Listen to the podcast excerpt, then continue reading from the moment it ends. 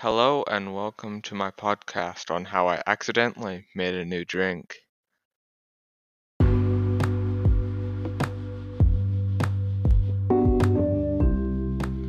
One of my favorite memories while I was in middle school took place in grade 9. I had signed up for a yearbook class because I was interested in marketing, but this class became so much more to me than I had ever expected.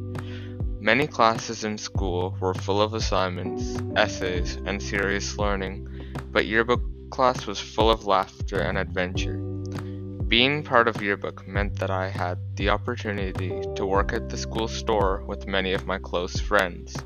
Victor, Nikhail, and Jasmine are just a few of the kindred spirits who I built my middle school memories with, and I suspect throughout high school we will make many more.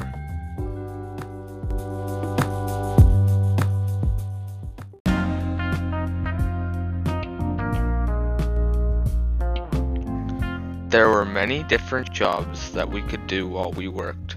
There was a cashier, hot and cold barista, and snack provider. Each day there were three to five people that worked. The goal was to learn every role, but quickly everyone learned that I only had one place at the Espresso Grove because people would get frustrated at my lack of serious common sense in the kitchen. I could never quite catch on to any other role except for the hot drink barista. I was good at my job. I knew how to whip up the orders of our regular customers and put a smile on their face.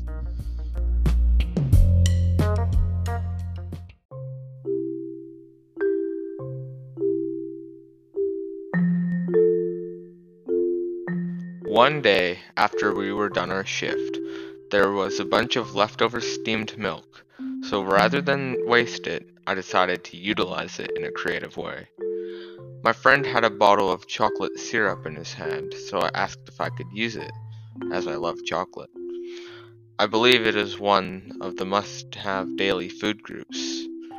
My friend stood and stared at me as I proceeded to dump an undisclosable amount of chocolate sauce into the steamed milk. Knowing I was onto something magical and delicious, I grabbed a drink mixer and mixed the drink until it was mahogany brown.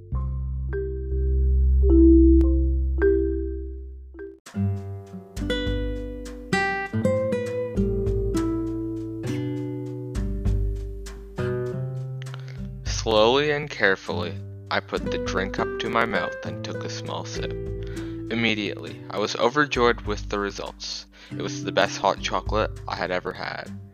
Seeing my excitement, my friends all wanted in on my newfound secret, so I shared it with all of them, and much to my pleasure, they all felt the same way I did. It was the perfect blend of chocolate and steamed milk.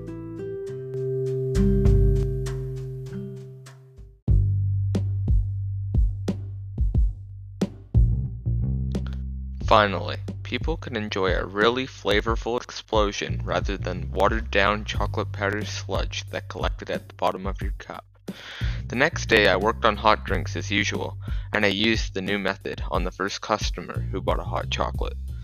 I hoped that they would like it more than the other method.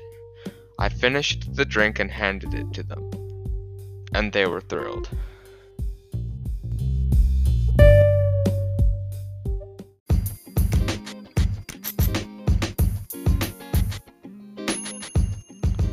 Sadly, when COVID came, the Espresso Grove suddenly closed its doors. I have moved on now, never sharing my secret recipe, and I hear there's nothing left of my hot chocolate except for memories my friends and I hold. I guess from me, the lesson is sometimes the greatest experiences we have and memories we hold are created purely by accident.